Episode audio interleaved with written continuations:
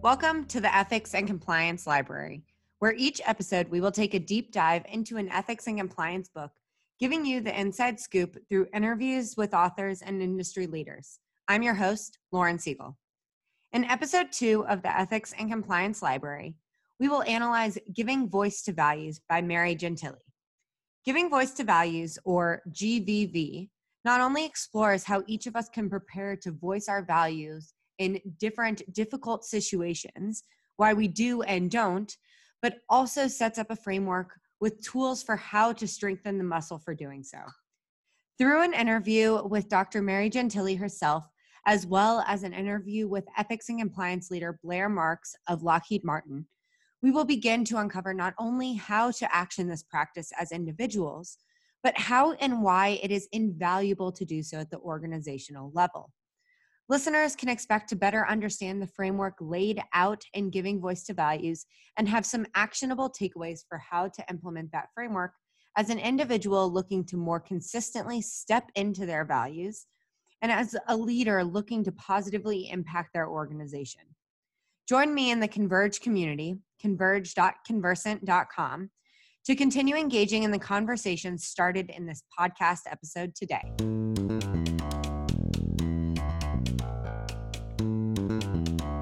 It is easy to look around the business world, or really our everyday world, even, and wonder how we could possibly voice our values. Stifled by regulations and pressures from managers and peers, our values are so easily brushed under the rug. What are our values, even? I would encourage all listeners to first think about what key values they most feel connected to in their life. These will change over time, but often are deeply tied to who we are as family members, friends, employees, and global citizens. For me, one of these values is honesty, another, vulnerability. What are your values? What are your organization's values? Now, place yourself in a thought experiment and explicitly ask yourself what if you were going to act on your values? What would you say and do? Dr. Gentile continuously asks this and helps to equip us with a toolkit to, quote, grease the skids that might carry us there. There being the place where we can effectively voice our values. Quote, sidestepping all the preemptive arguments and rationalizations that pop up naturally about how difficult or impossible it may be to do so. Chapter 1 identifies 12 assumptions GVV makes. 1. I want to voice my values and act upon my values. By assuming this, it means that quote, just enough people need to feel this way in order to gain critical mass. And therefore, we enable a choice, a realistic choice for us to do. Two, I have voiced my values at some point in my past. We can all name times where we did or did not voice our values and must build the muscle to do it more effectively and frequently. Three, I can voice my values more often and more effectively. Back to muscle memory. It isn't just about the cognitive process of analyzing and creating the scripts, though, but also about actually verbalizing it so that it becomes more natural. Role play, though not always everyone's favorite activity, is important. Four, it is easier for me to voice my values in some contexts than others.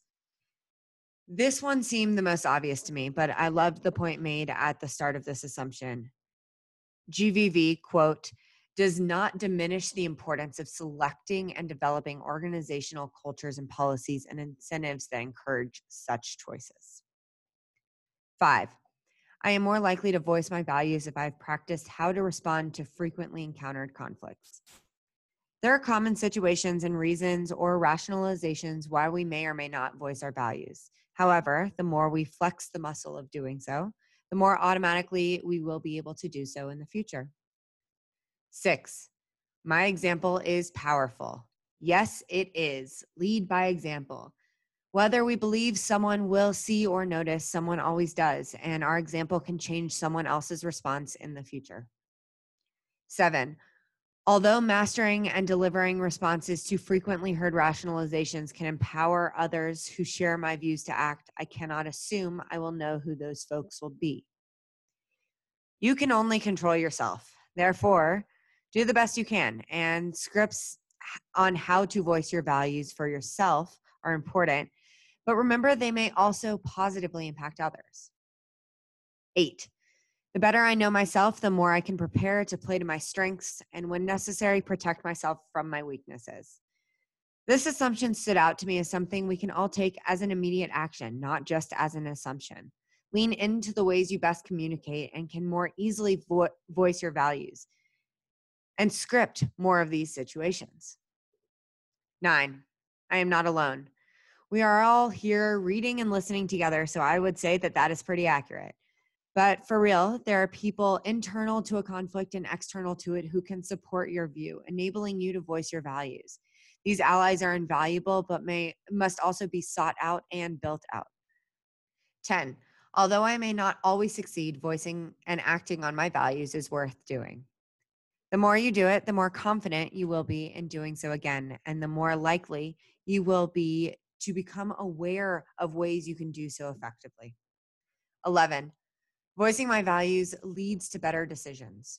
Concerns as to whether or not our values are right or wrong can silence our willingness to speak our perspectives. However, by flexing the muscle, we will test against others, strengthen certain areas, and seek out necessary information. Even if our position is incorrect, we will strengthen the decision making process in the situation. 12. The more I believe it is possible to voice and act on my values, the more likely I will be to do so. We must reframe the situation from, quote, whether to voice our values to, quote, how can we voice our values? On to chapter two, which kicks off by defining values versus ethics. Ethics being external, as in rules or standards we must comply with, and values as an individual thing. Well, why not morals then? Well, the word morals suggests right versus wrong. Again, not the approach here. The word value is both a noun and a verb, something we have and something we want to do.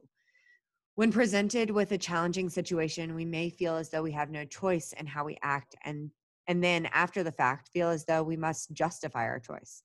We may not always speak in the way that we think of doing so traditionally, but we have a choice in doing so and we have to get to a place where we are confident in doing so. As we continue, we will learn how. There is the tale of two stories, an exercise. Most important here, act as though you always have a choice, always. Additionally, quote, we are neither as good nor as bad, neither as strong nor as weak as we may have assumed.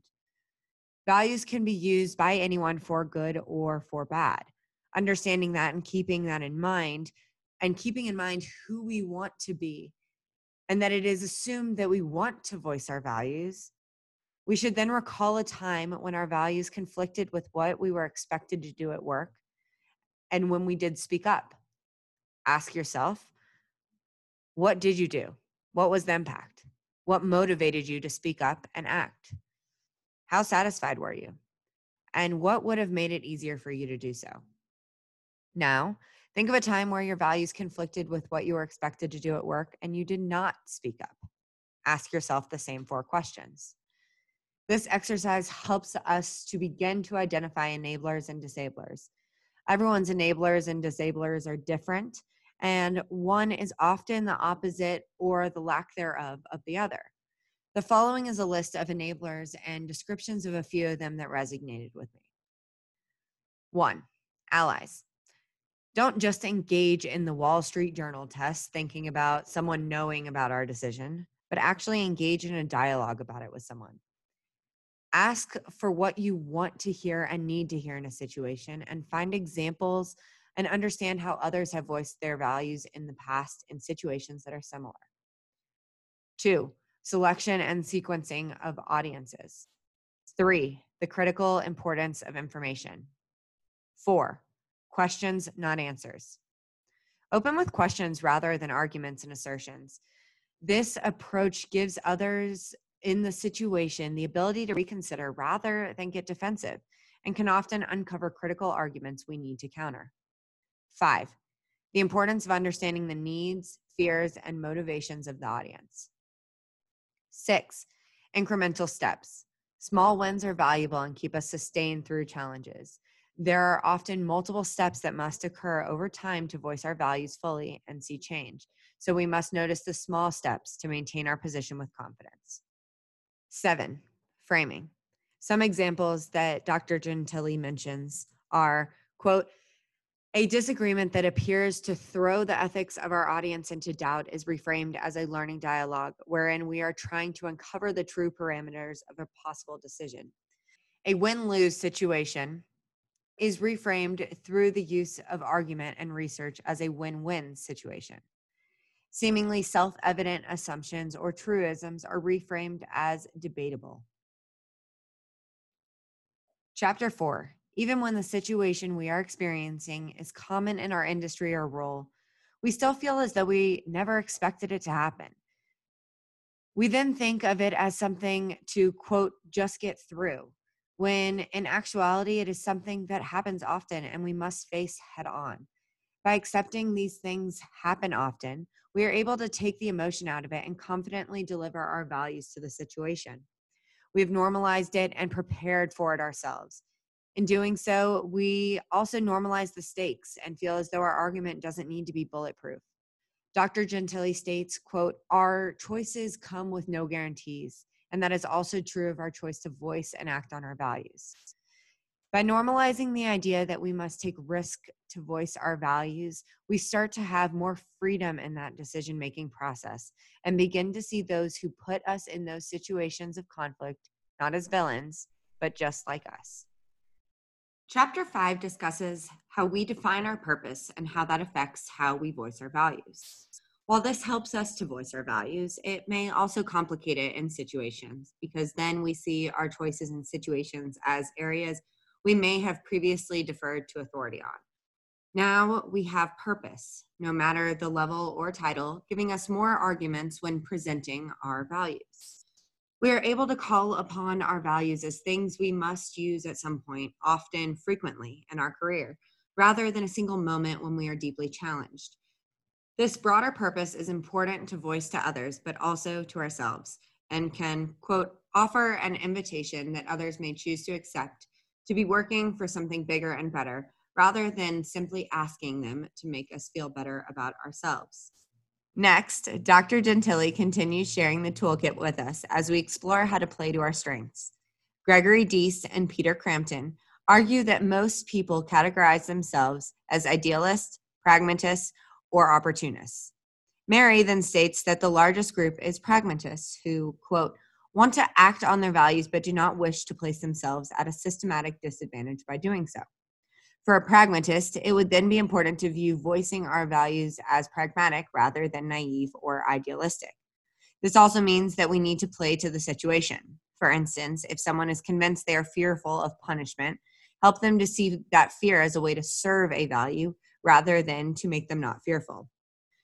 Knowing what enables and disables our voice allows us to tap into our power in any circumstance.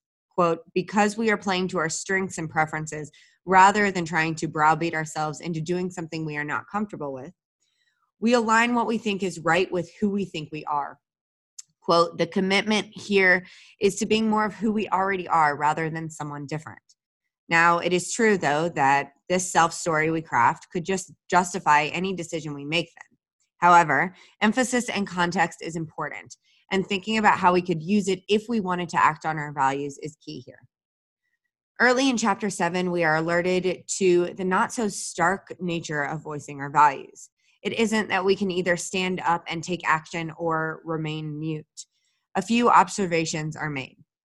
There are situations where voicing our values may work better than others, suggesting it is a learned skill. Second, we may tend to lean towards a certain situation to voice our values versus not, again, emphasizing the importance of practice so we can marry our strengths and comfort areas.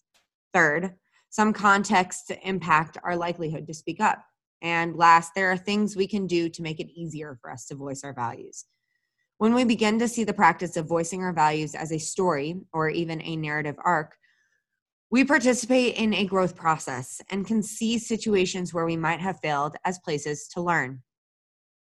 Through multiple stories up to this point in the book, Mary has given us examples of how people voice their values in different situations. To summarize all those stories would take a while, but there is part of a story here I want to mention Baxter's story. Now, I'm still not going to summarize that story. Read the book if you want to hear her story and you haven't already, but I want to explore the enablers she identified for her ability to speak up that are different than other ones mentioned prior and different from topics deeply explored up to this point. First, mentors, not allies and not just ones who are invested in you, but also ones whose example you want to follow. Second, self created support system and sounding board. Third, do not assume opinions or preferences are orders. Think of these more as two way communication and therefore a position that can be reconsidered. Fourth, form can be important as substance. Think in terms of me statements instead of you statements. And fifth, practice, which seems like something we have already discussed, but it is explored here more in the way of how we do it at different levels, whether junior or senior. Understanding reasons you may or may not voice your values and how you can reframe those and practice doing it at any level, since there will never be a right level to take on values conflicts. At the start of chapter eight, Mary touches on something that Blair will mention later on in the podcast. In relation to corporate ethics and compliance training, Mary says, if the purpose of these discussions is to persuade people to behave ethically, even when their emotions are pushing them in a different direction, then we are engaging in a steep uphill battle. If, on the other hand, the real purpose of the conversation is to prepare folks to be able to do what they already want to do, although they fear it could be difficult to do so, then we are working with them rather than against the emotional grain. And reframing our objective in this way allows us to appeal to the more positive and implementation oriented predilections of our audience. So instead of the next corporate training or organization plans to host, consider building out these scripts, preparing for these situations, and practicing expressing them. The questions that are posed to consider when faced with a values conflict and ignite a conversation, potentially for training, are also the perfect example of easy changes to make in your program today. Add them to your code, post them in your code. Ask what is the action or decision we believe is right? What are the main arguments against this course that we are likely to encounter?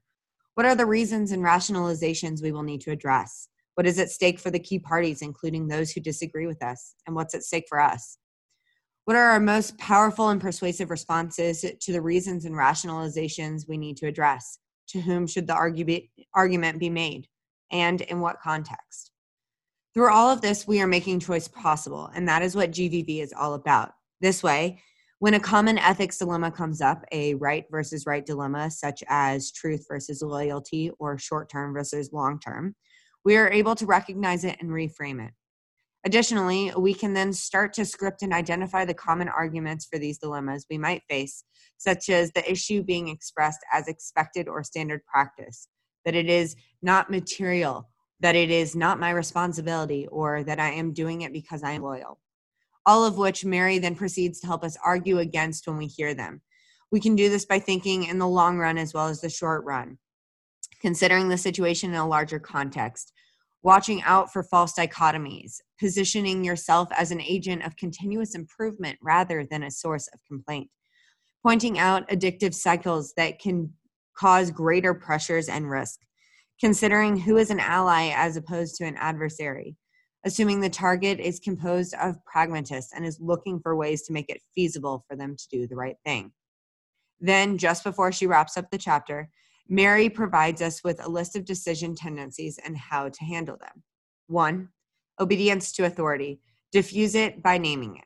Two, social proof. Build a coalition of people who think differently than you. Three, false consensus effect. Assume nothing. Four, over optimism question it and put something positive in its place. Five, self serving bias. Generate and support alternative interpretations of the situation. Six, framing. Not just negatives avoided, but the positive benefits. Seven, process. Realize it isn't about changing the system all at once. Eight, cognitive dissonance. Appeal to prior decisions someone has made. Nine, sunk costs and loss aversion Try to provide a way of viewing a decision as already having paid off so when it is unethical, they can move on. 10. The tangible, the abstract, and the time delay traps. Use stories and relate to the audience. And finally, chapter 9.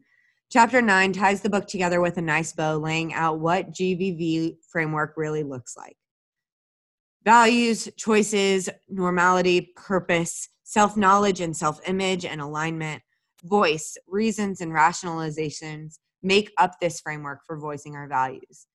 Though the arguments will not be perfect, by creating them, practicing them, encouraging them, and prioritizing them, we are more likely to speak our values when faced with a values conflict.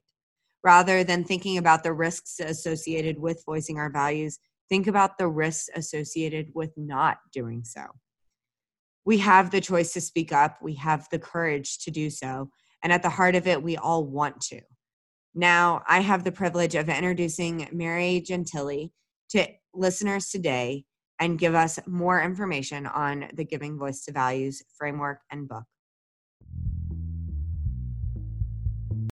Mary, thank you so much for joining us today. Uh, we are really excited to get the opportunity to dive into giving voice to values.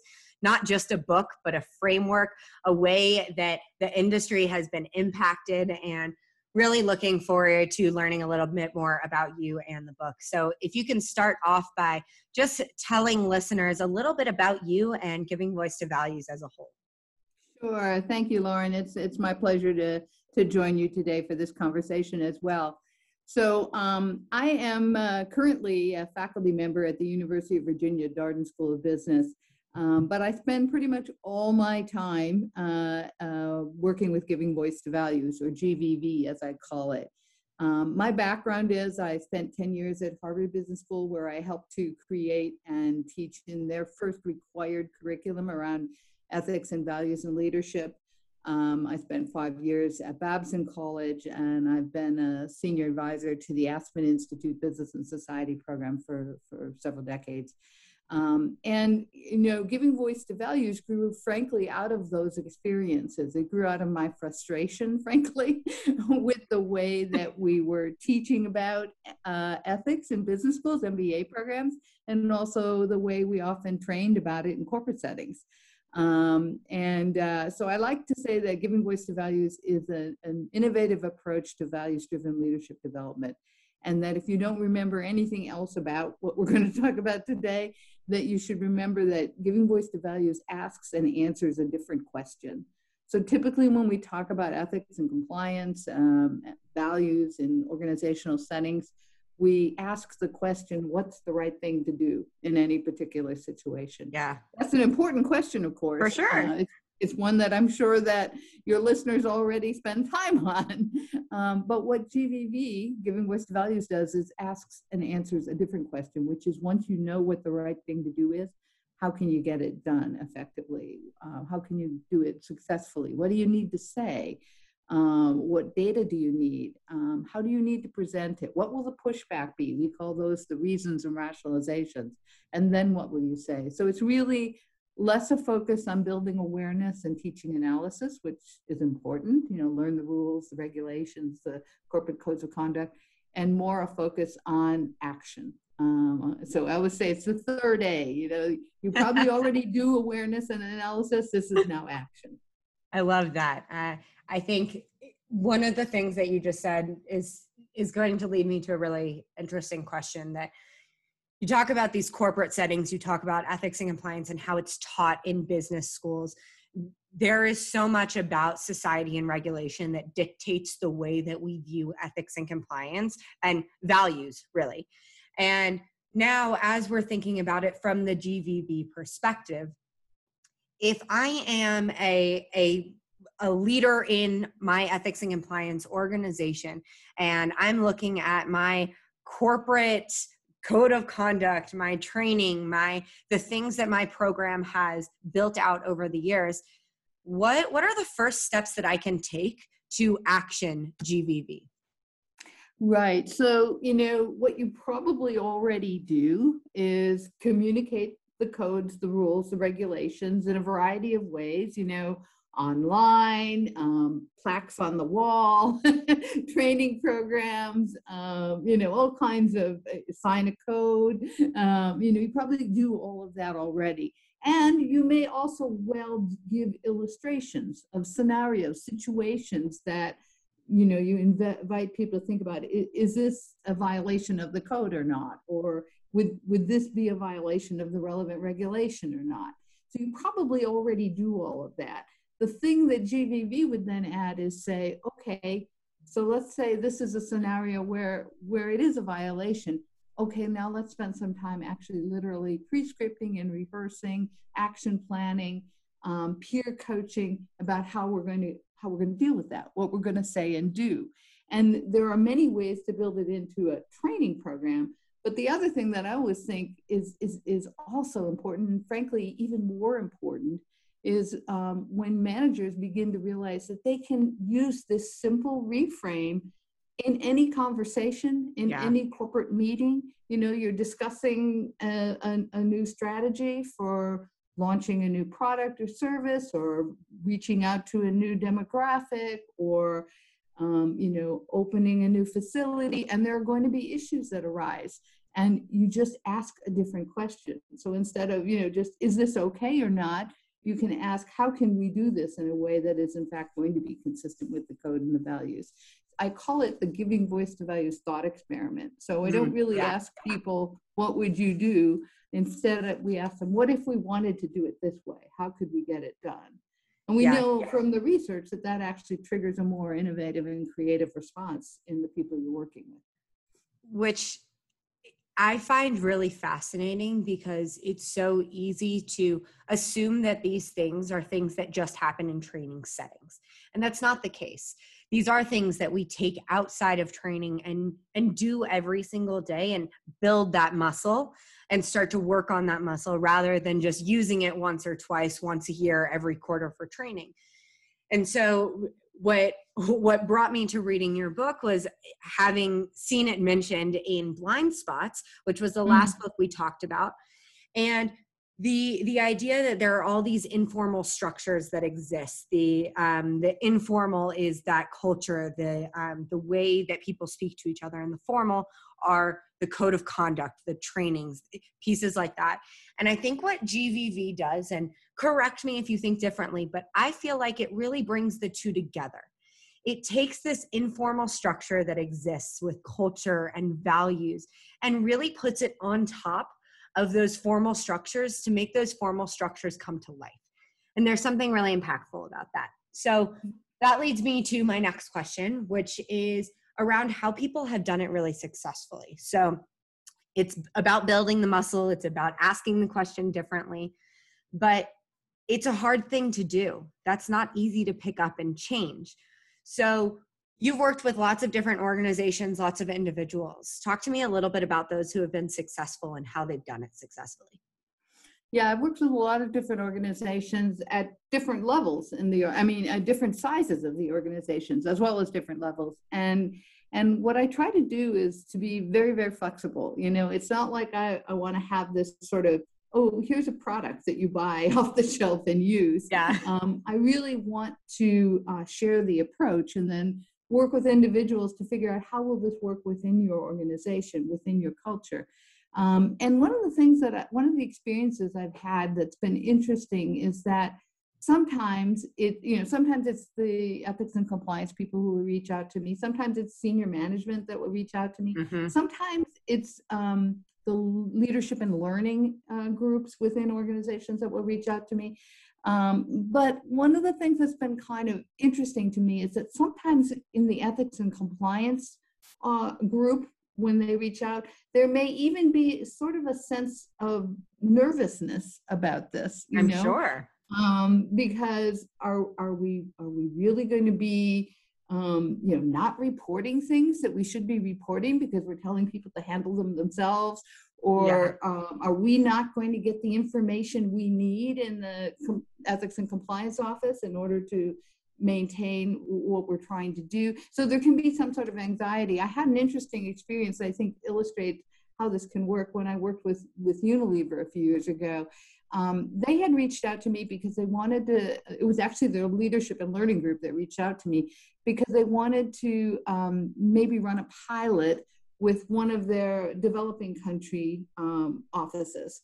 Hmm. Uh, because they thought they would see that because they're you know they're based in the UK, certain set of values and rules and norms, and yeah, you know sometimes it didn't always feel like it was a good fit.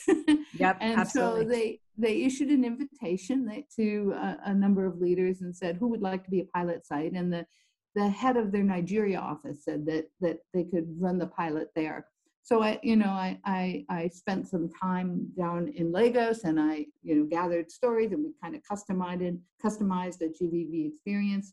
And then I went back a few months later after we did that and, and trained a group of sort of high potential middle managers that they were calling change champions who were then going to share the GVV approach curriculum that we had developed with the rest of the organization. Mm-hmm. We also used an interactive online program as preparation for this. So we it was multifaceted, and I can explain that if you're interested. But what I want the point I wanted to make was that the head of global ethics was a little um, concerned about well what were we really doing you know and it came out of leadership and learning rather than out of ethics and you know there are rules that we have to you know be consistent with and so we invited the head of global ethics and compliance to come and sit in on the program and even to do a, a presentation where she reminded them all of what the rules were and where they could find them and you know what the norms were. But then she began to understand that what the GVV process then did was it was what I call post decision making, where we would share scenarios that we had actually identified as actual types of challenges you encounter in a consumer products firm like Unilever when you're operating in Nigeria. And then they were post decision making so that the protagonist would say, So I know this is not appropriate, I know this is not right, um, but how am I going to speak to my customer who's pressuring me, or my colleague who's pressuring me, or my manager who's pressuring me? And what will I do? And how will I frame this in a way that will be consistent? And um, when she saw that, she actually understood the value of this and actually invited me to come and share it with uh, in the UK with the heads of ethics and compliance for their all their global units around the world. Because what they began to realize is that this actually expanded their role in an interesting way. They were no longer just the police, they were actually, they could be advisors, they could be coaches, they could um, be enabling a more true culture change. Um, what a great shift. That's incredible. Yeah, yeah. And we saw the same thing at Lockheed Martin. In fact, they were the first corporation to implement this. And then they actually had me come back and spend time with their E&C officers, um, some of whom are permanent and some of whom rotate from different line positions because they were seeing we have this this expanded role you know and it's great because they they get even more information because they hear about things not necessarily after it's crossed a line but yeah. when someone thinks it might cross a line and can we stop that you know? so that that's really interesting and i i'd be curious do you know if after the implementation of GVV and any of the organizations you've worked with, if they've actually seen an increase in number of reports, an increase of of visibility into risk in their organization due to the fact that people feel like they are capable and uh, uh, are equipped to voice those values and talk about those things. Have you seen that happen? So you know it's it's a difficult thing to measure and then draw a causal link because Correct. you know just because I took a GVV course and then this happened, can I prove that it was because of the GVV course? You know, maybe something else happened. You know, so I, I I have a difficult time saying we have the empirical evidence, but that said, I know you're going to be speaking to uh, to Blair Marks from Lockheed Martin, and you can talk to her about this.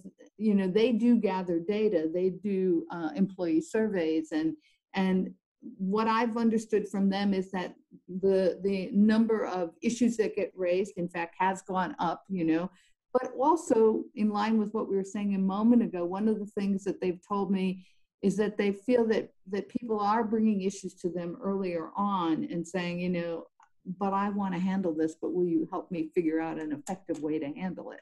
Um, which does give them that kind of coaching role. But she can probably answer that in more detail because she's the one who has that data. Um, Amazing. Yeah, I I mean, I can only imagine how different so many of my conversations would go with ethics and compliance leaders if they knew about things prior to them happening. If they weren't Yeah. considered the police, right? That Yeah. I mean, that's just so impactful. So And you know, that has an impl- implication, not just for the ethics and, ethics and compliance officers, but for managers, you know. Um, similarly, when we were doing this work at Unilever, I remember um, just shortly before I was supposed to go back to Lagos for the actual training after we created the custom program, um, they called me up and they said, um, you know, I was going to be working just with these middle managers, the change champions. Um, but they said, you know, we'd like to bring in the entire senior leadership team in the in the Nigeria office, which was about maybe ten people, um, and have them attend the entire program. Originally, I was just going to do an hour or two with them, socializing them.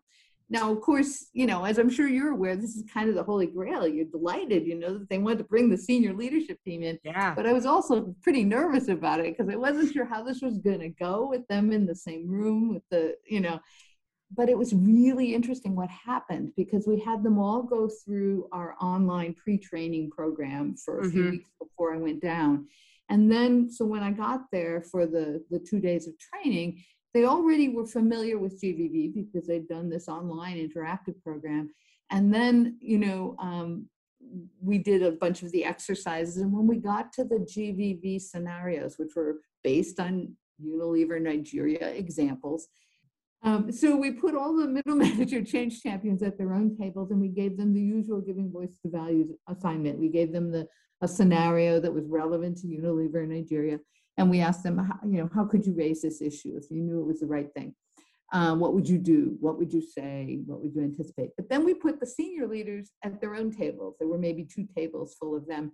We gave them the same scenario, but we asked them a different question. We said, um, how could someone, how could a middle manager bring this issue to you in a way that would make it easier for you to respond appropriately? Um, so they weren't being cast as the villains. They were actually trying to think about how how would I hear this? You know, um, what would make it possible for me to hear this? How could I overcome my own resistance to this? Because it's never good news, you know. And um, and so there were two things happening then. So the first thing that was happening is the the usual giving voice to values rehearsal was that they were rehearsing trying to hear these things. You know, they were rehearsing together with each other, trying to hear these things. Okay.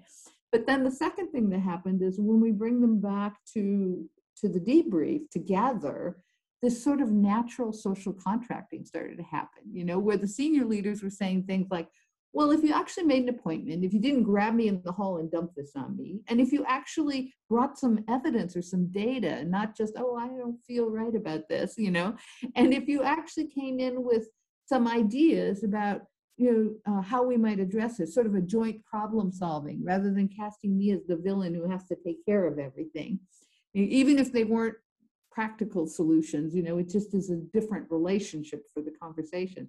And then the middle managers were saying, well, if you didn't kill the messenger, you know, and if you actually thanked me for doing this, and if you, to the degree that was, you know, viable given confidentiality and other issues, if you kind of kept me in the loop, so I felt that you actually had taken it seriously, you know.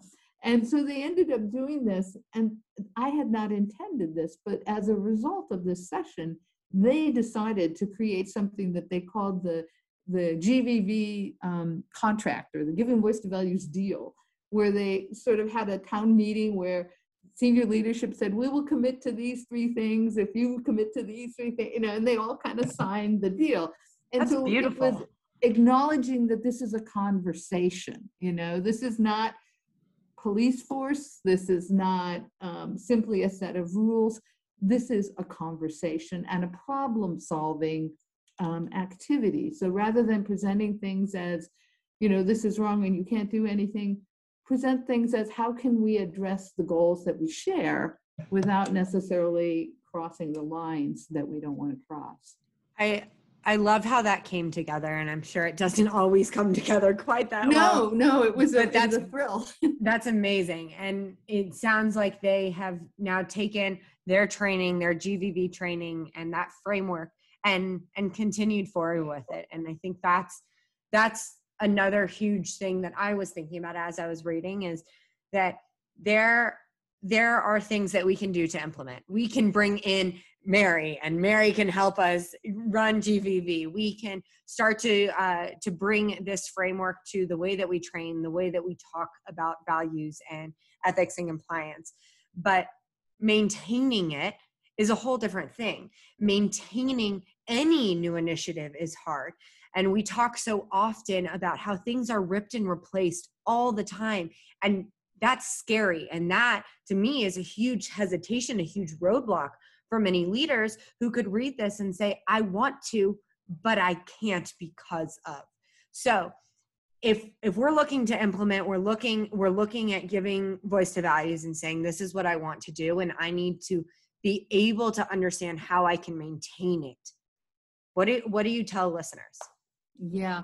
So again, I think there's a couple different things to think about there. I mean, you're absolutely right. And the, you know, the core ideas and the research behind giving voice to values are about rehearsal, about practice, about peer coaching, about creating what I call a moral muscle memory and kind of creating a habit, you know, so that this comes more naturally. And we know that's supported by the, the behavioral psychology and even the neuroscience around creating these neural pathways.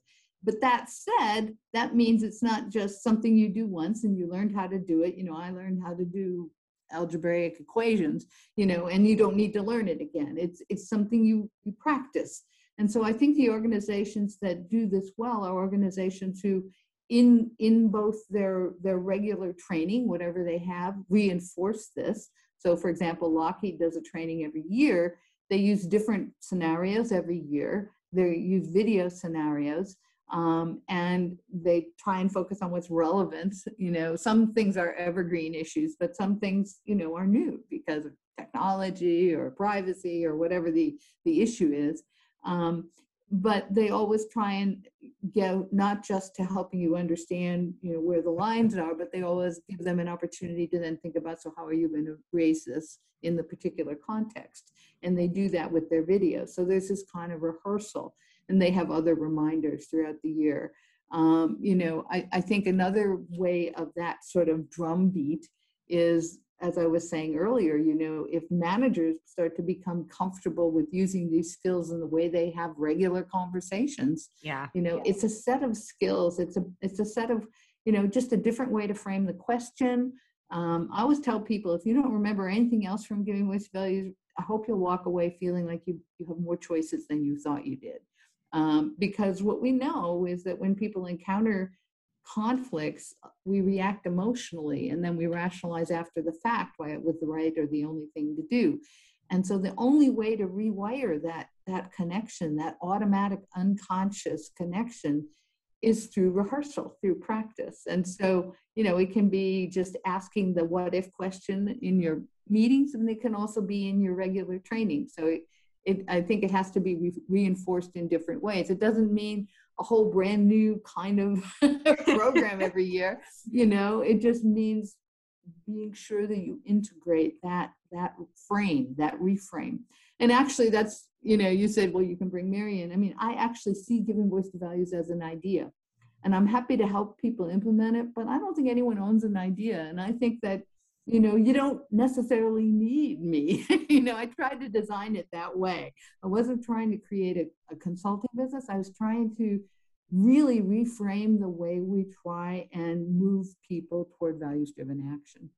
Which just goes to show the importance of this framework that it isn't something that that requires someone else to come present it to you, but it, it is who we are that the the first assumption that we want to voice our values that we want to have that capability we want to give ourselves more choices is is within all of us and it doesn't it's require someone to come exactly it doesn't it doesn't necessarily require this whole training program but rather just putting forth the effort for it.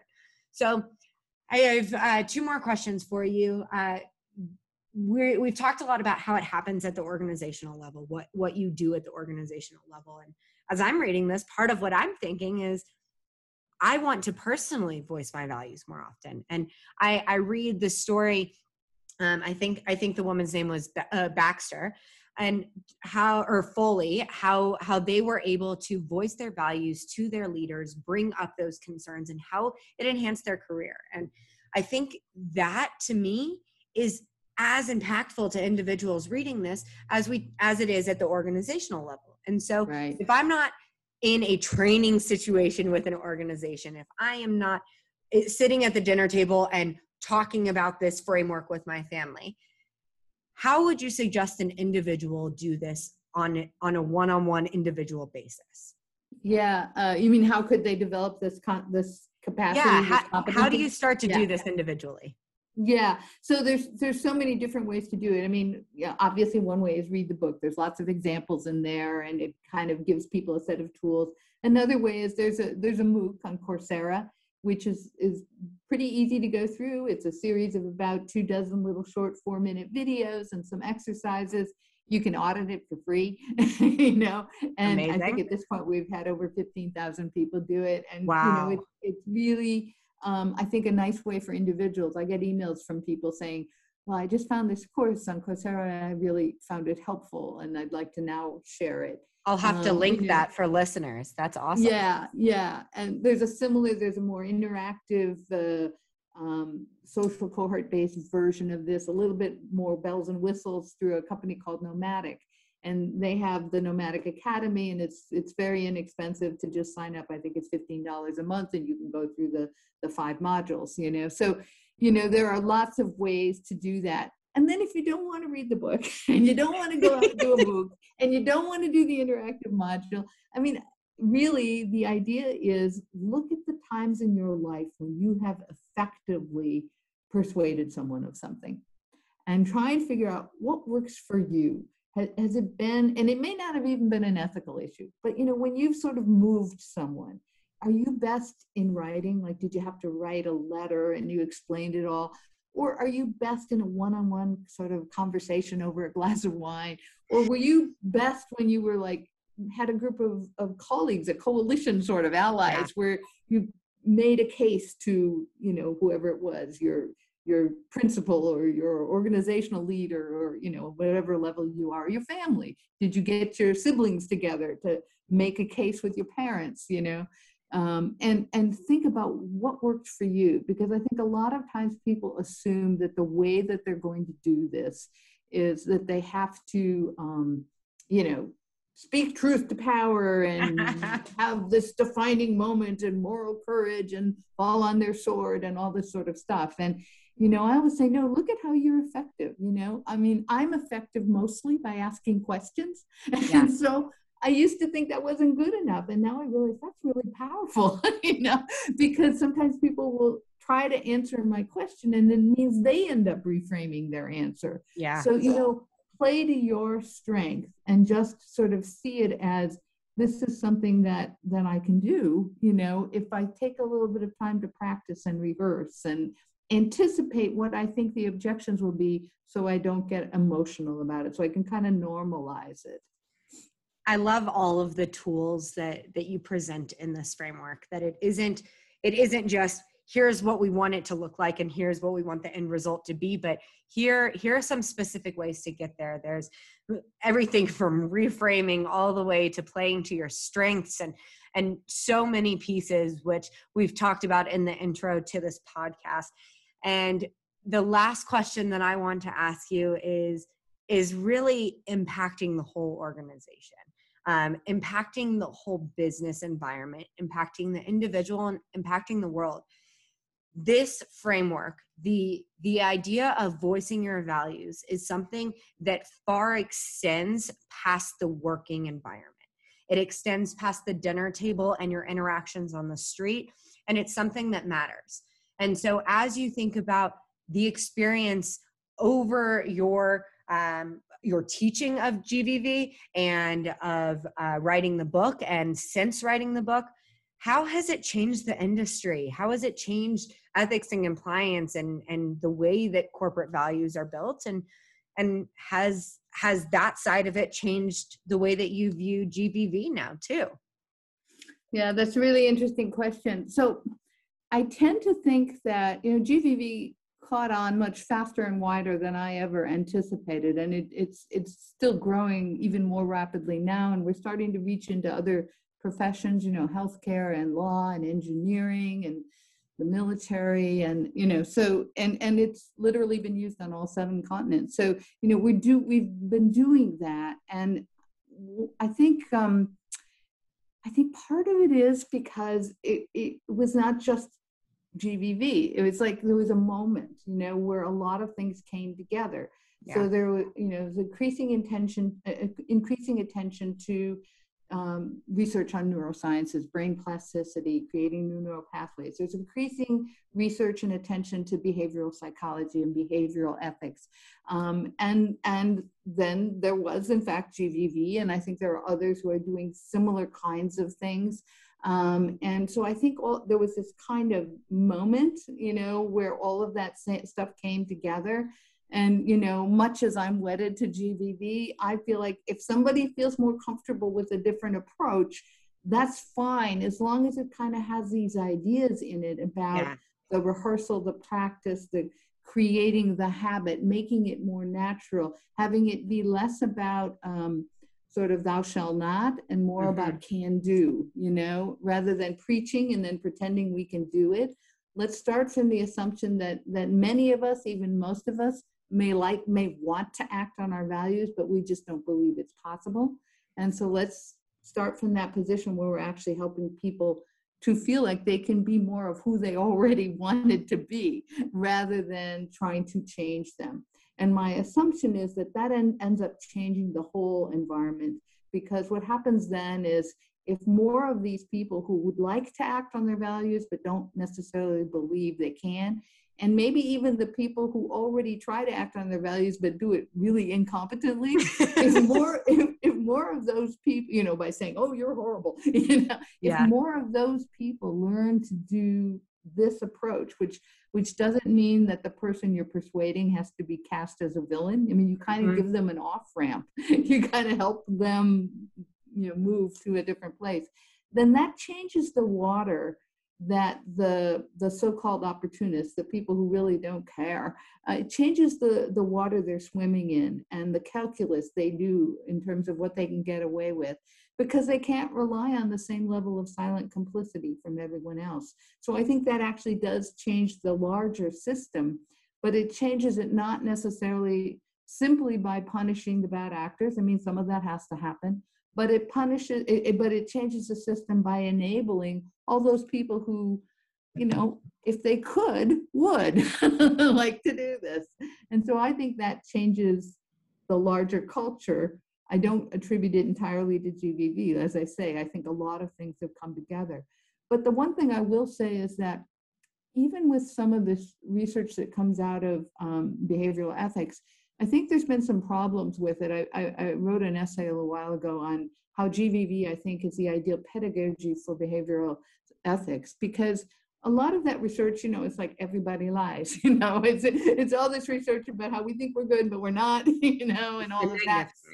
And yeah, and I think that it, it although well intended, I think often that can end up in reinforcing a sense of futility and so what, what I tried to do is to use what we've learned from behavioral ethics and behavioral psychology to actually help us figure out how to frame responses that people will actually be able to hear. So if we know, for example, that people tend to discount the future and overweight the short term, go ahead and make the long term argument. It's important and it's a big one for ethics but also try and think of some short term reason why it's in your benefit to act this way or it will hurt you to not act ethically even if it's not your major argument. It helps shift people's brains you know? Um, and, playing to your strengths and theirs exactly you know and you can look at all of the different kinds of um, behavioral biases and decision making biases that we've identified and all of them they they have some some opportunities as well as some risks in them and so try and figure out how can i use them? Because they're not in and of themselves bad you know they developed for evolutionarily effective reasons and we're just trying to use them in the service of doing the ethical thing well, Mary, I am just so beyond appreciative of your time today. I know listeners were really excited to hear from you, and so many of us have read the book or had it sitting on our shelf and now have gotten an opportunity to understand it on a deeper level. Uh, next, we'll be interviewing Blair Marks and understanding how she has implemented it at Lockheed Martin and what that looks like for them. But um, as we move forward from here, I I personally have learned a lot and am thinking a lot about how I want to voice my values in the ways that I can lean into this toolkit. So. Um, we are we are deeply appreciative of the work that you do in the industry and look forward to the opportunity to talk with you again in the future. Well, thank you so much, Lauren. It's been a lot of fun. So anytime. Wonderful. Next, we will be joined by Blair Marks. Blair, thank you so much for joining us here today. Listeners are really excited to dive into GVV and understand how you've implemented the, flame, the framework over at Lockheed Martin because it isn't just a theoretical framework. It's something that's actually being done at large organizations like yours. So, uh, really excited. Thank you so much. Uh, would love to learn a little bit about you before we get started. Sure, Lauren. So, first of all, thank you for the opportunity to talk about what we call voicing our values. It's our adaptation of uh, Mary Gentile's Giving Voice to Values. We are, are completely sold on the methodology, and we've been applying the framework for over a decade now at Lockheed Martin. So, um, as, as I think I've mentioned to you, when Mary asks us to talk about it, we're always delighted to share what we've learned. And, um, and and I've been working in the ethics organization really for, for longer than that, um, and have now responsibility for entire ethics programs. So yes, all of the training, all of the communications, and, and everything that we do to create our values-based culture, uh, but also the investigations, the, the um, giving advice to employees when they have questions, all of the aspects of an ethics program this is the centerpiece of what we do though. Our annual ethics awareness training is just absolutely key to what we do and how we do it. That's awesome and i love that you framed it as this is the centerpiece of what you do. When you think about the gvv or voicing your values program that, that you've created what initiated you wanting to implement this framework at all at Lockheed way back when?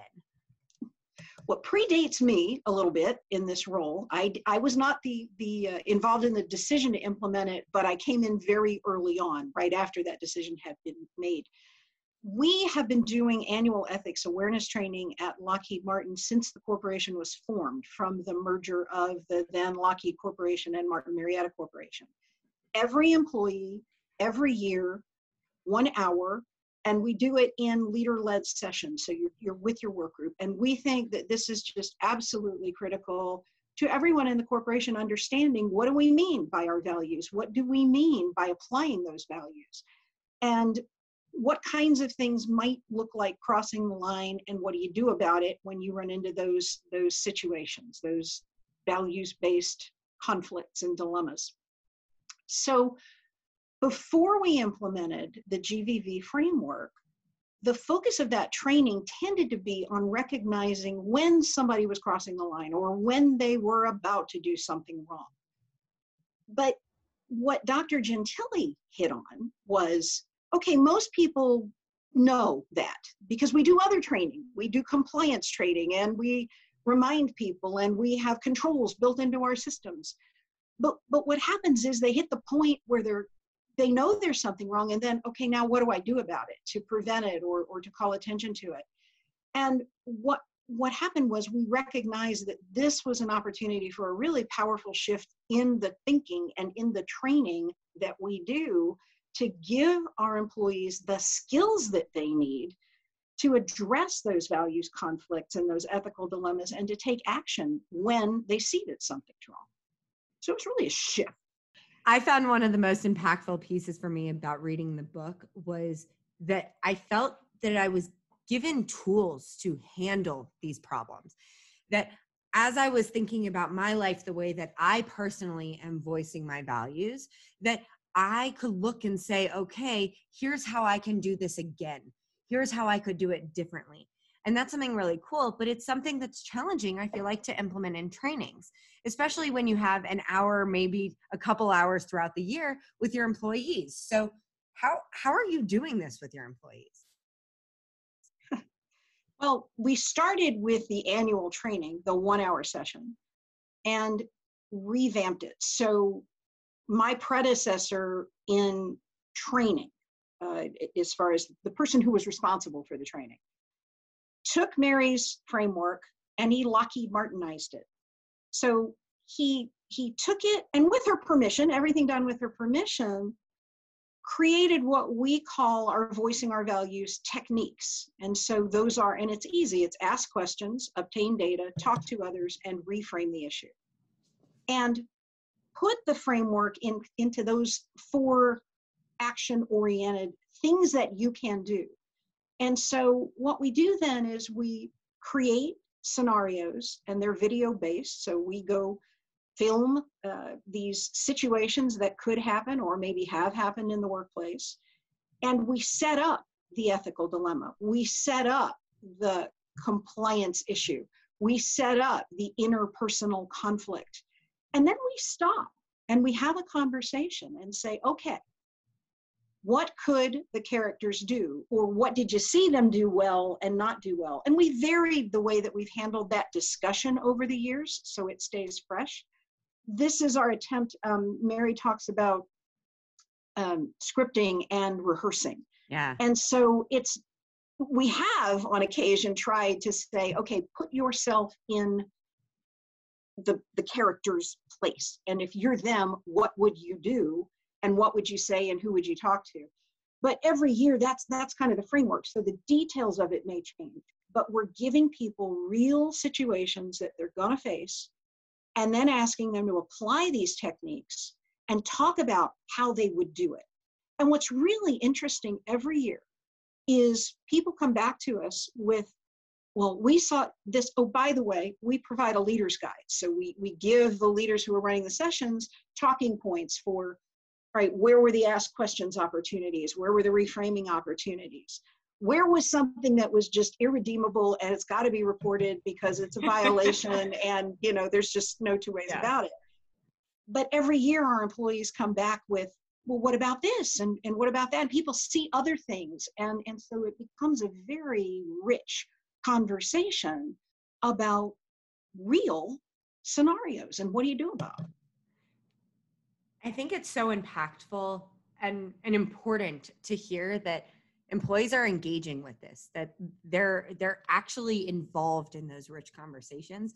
Because i feel like so often trainings fall flat. You sit in a room and someone acts something out and you're supposed to talk about it.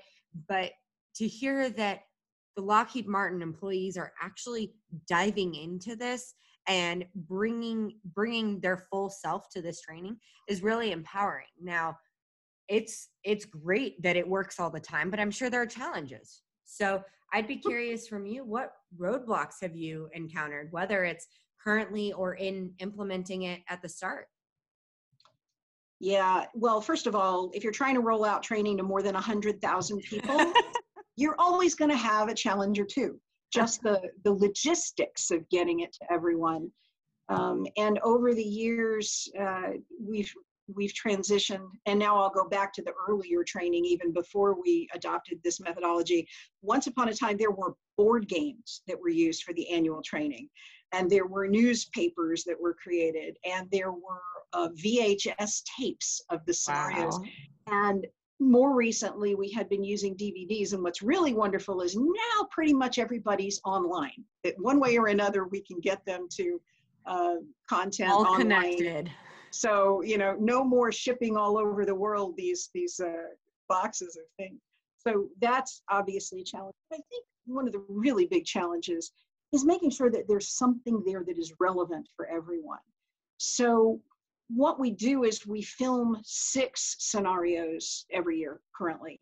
And that'll cover things that are based on the factory floor that may be more relevant to the people who are dealing with issues of overseas business, like um, international trade compliance, for example, comes to mind, or facilitating payment comes to mind. Um, people who work in our engineering environments and our finance and business operations organizations. So we try to frame enough variation in the scenarios that you're always going to find something that's relevant to you no matter what work group you're in. And we let the leaders choose which of those six cases they're going to use, and they'll use two or three of them every year. So, you know, depending on the year, there may be something that more people use than others, but we, we try to make sure that they've got flexibility. Um, so you so you get past the people sitting there going, "This has nothing to do with me. Why do I care?" Because there's always something, even if it's an interpersonal conflict, that they can talk about, um, even if the specific scenario isn't something that they would deal with in their uh, in their everyday work. So I think I think that is one of the really big potential roadblocks that we manage just by providing the variety. Um, and then I don't know that it was a barrier or a roadblock, but but it was a realization that we had the, after the first year we did the training, where we had identified the four techniques and we rolled it out. We said, well, wait a minute. Sometimes, as I mentioned, there are things that you have to report. Uh, it doesn't matter, even if you think that you could get the point across. If somebody, as a defense contractor, if they have mischarged their time on a contract, you can't not do something about it. So we added a take action kind of overarching um, theme and then added report violations as I wouldn't call it a technique, but a hey, folks, you got to do that. So, um, yeah, and, and that's been pretty consistent now for the last nine years of the training. I think we've had the take action and report violations. So, on that note, there's there's something that Mary had brought up around the the concern sometimes that if if you're going to implement GVV that then as a ethics and compliance leader you're not going to get those reports in because everyone's just going to talk about it and handle it on their own they're going to handle it in with those conversations and what you're saying is you brought in that taking action piece to it and and you you're still encouraging those reports and making that an important part of the program. So, talk to me. Have you seen any of the the numbers change? So, have you seen that since implementing that you've actually seen more cases and and more people speaking up? So, have we seen changes in the numbers? Yes, we have. And here's just at a at a very high level since inception, so we went back and looked at our baseline year, which was 2010 before we started this. And now if I compare to that, we do a metric of cases per thousand employees every year. And then other, what we would call non-case activity or some companies call guidance requests per thousand employees. The cases are down, but the guidance is up and our substantiation rate on the cases, so if we do investigate something, that's up, and our anonymous rate is down. Now, wow. now the way that that we interpret that is that employees are asking for help to resolve things on their own, so guidances are up. And when they bring us a case, something that really does need to be investigated that they can't handle on their own, that's more likely to be something substantive and therefore more likely to be substantiated. And that's what we think we're seeing in the numbers. Now, I'll be honest, I can't attribute all of that to GVV because we've obviously not. been doing a lot of other communication and education, but we do think it's a primary driver of the change. That is so powerful. And and that's what listeners are wanting to hear. They want to understand not that this is a framework where we can all talk about our values at work, but what does that do for my numbers what does that do for the ability for me to as an ethics and compliance leader protect my business and really elevate my my visibility into risk as well now.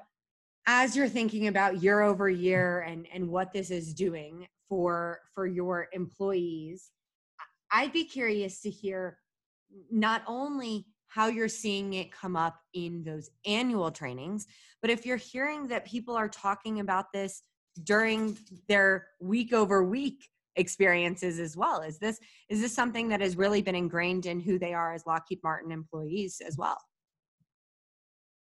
You know i think uh, well i think the answer to that is yes but i'm remembering the first time that i heard somebody in a general conversation talking about let me reframe that for you.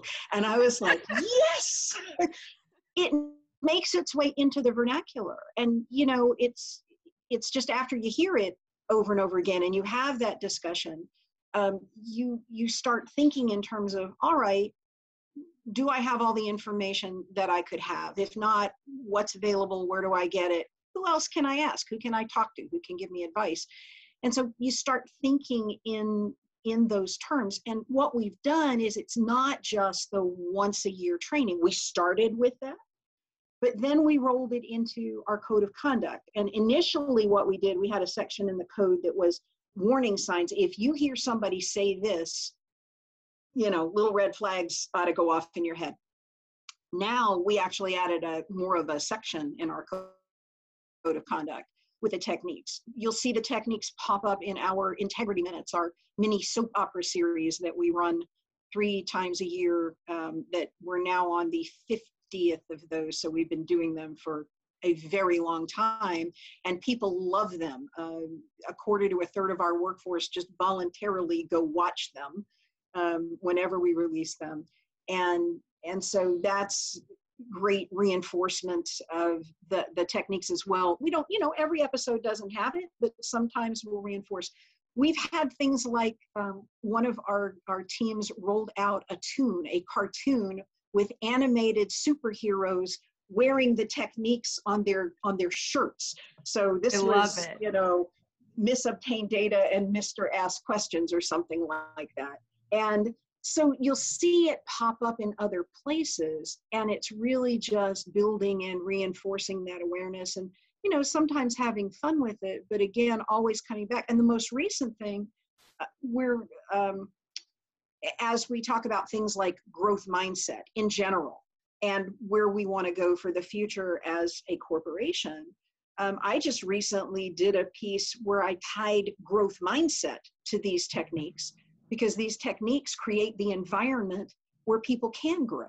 Absolutely. where they can ask questions where they're where they feel free to go talk to other people so we look for all those connections with everything else that we're doing and reinforce it that way yeah i mean as i'm as i was reading it, it for me it was more ha- thinking about it on a personal level how do i bring this to my personal life and and i think that's what's so powerful about the way that you're describing it being done at lockheed martin is that it truly is not just an organizational push not a business push but a push for the individuals as well. You think about growth mindset that's that is for individuals as well and there's something really powerful there. Now you mentioned adding on some, some new videos that there's uh, the the new pieces of the framework um, the the voicing your values um, aspects that you have built out specific for lockheed martin. How else have you continuously improved this framework at lockheed? One of the things we did and it wasn't a modification to the framework itself but we added it to our all employee survey our census survey on culture and ethics. So we jointly do a survey every two years with our HR partners. And as many companies do, and you're looking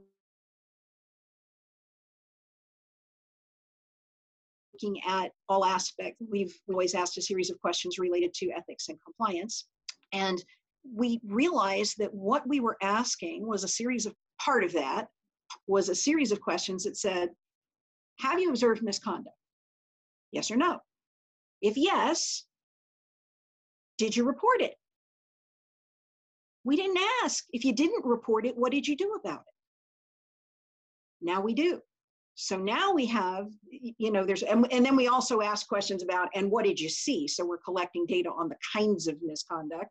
And then, you know, we can do all the analytics. But what was very interesting is in, in this, we're about to go into our third cycle of asking that series of questions is is getting a sense of what did you resolve it on your own? Yes or no? Or did you do nothing? So now we can differentiate between I reported it, I fixed it on my own, I didn't do anything about it. And if you if you did resolve it on your own, okay, how did you do that? So did you did you talk to someone else to get perspective? Did you explain to people what was wrong? So were you asking questions? Were you reframing? Were you obtaining data? So we're tying our insight survey, our employee survey results to the techniques, which over time we're hoping will inform all right, where are we not getting through? Where do we need to beef it up? Where do we need to reinforce it? And where are people getting it? And, and you know, it's, it's kind of a home run.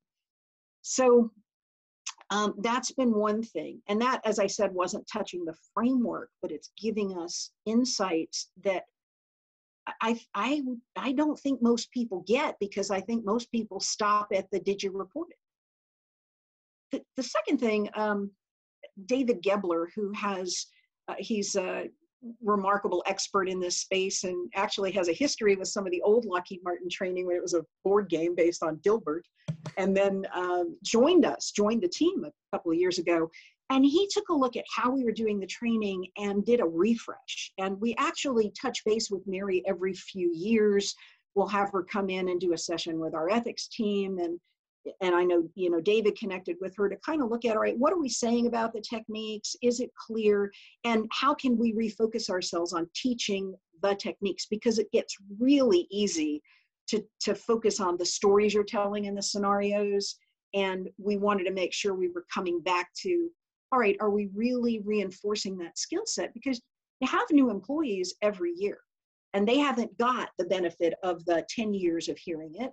So are we giving them what they need every year? So part of it is just making sure we keep it fresh. Which, which is a hard thing to do sometimes. And even when there are new topics coming up, again, making sure those videos are relevant not just to one group of employees, but to many yep. groups of employees. Is yep. a hard thing to do. Um, now, we're we're talking to a lot of people here who probably have either just read the book, maybe are starting to understand what GVV is, um, and hearing your story, hearing how Lockheed Martin has done it, is hopefully going to impact how they think about potentially bringing it to their organizations why would you recommend that people bring this to their organizations? I think we've we've touched on it a little bit. You've seen some of those changes but why? Why would you if you move to another organization why would you say this is a must for us to do? Well, well first of all it works. I mean I, I think that the the shifts that we've seen in the way that people approach the ethics office the kinds of conversations that they have with us and the responses that we get on our employee survey tell us that it's making a difference but also anecdotally, employees come back year after year after the training and say they understand the difference. So when we first rolled it out, we heard from quite a few people, hey, you're not just telling me do this, don't do that, but you're giving me the skills. So they recognized that that's what was happening. And, and every year now, after the training, when we ask questions about is is this helping you understand the techniques and will you use them? It's an overwhelming yes. It's in the 85 to 90%. The training helps them learn the techniques and either they already do or they will apply the techniques in the future. It works. So why should you do it? There you go.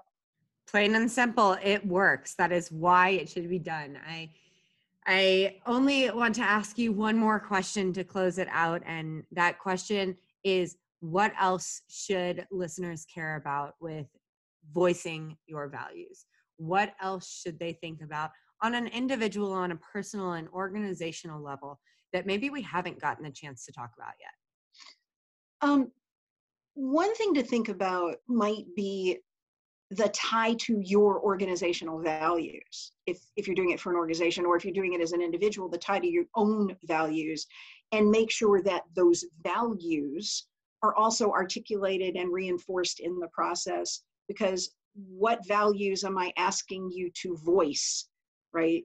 To what values are you applying the technique? So don't lose sight of that piece of the education and the reinforcement and the dialogue that ought to be happening all one of one of the things that's really hard within ethics and compliance and we hear it all the time is is collaboration with other departments but it's also hard to reach employees where they're at and sometimes that tone from the top doesn't always work as well as you wanted it to. So how how is your organization managing to reach all of your employees? Yeah that's the challenge isn't it? One of the kind of operating philosophies that we have for our ethics organizations we affectionately call it coordinated autonomy. So the program is the program. The ethics awareness training is the same that rolls out to the entire workforce. But other aspects of communication and education and reinforcing things that are important to the individual businesses, that's decided within the individual business areas. So that's where a lot of the creativity around how do we engage with the workforce happens.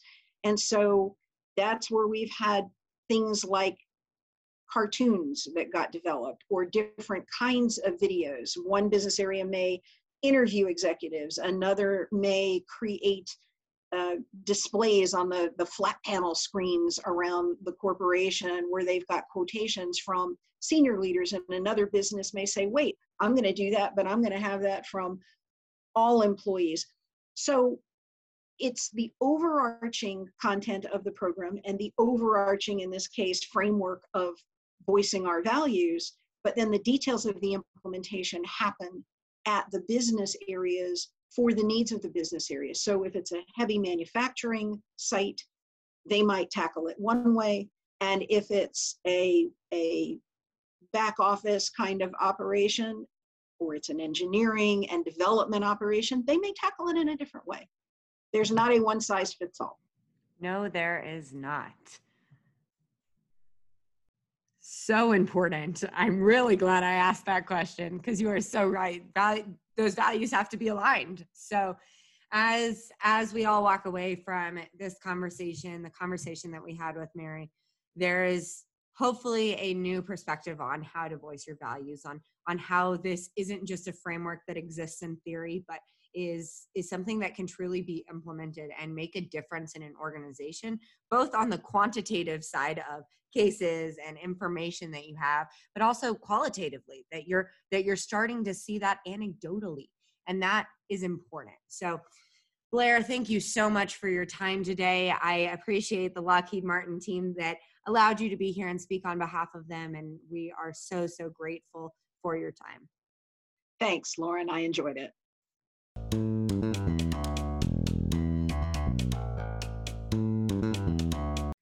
Thank you again to Dr. Mary Gentile and Blair Marks for their time and expertise presented in today's episode on giving voice to values.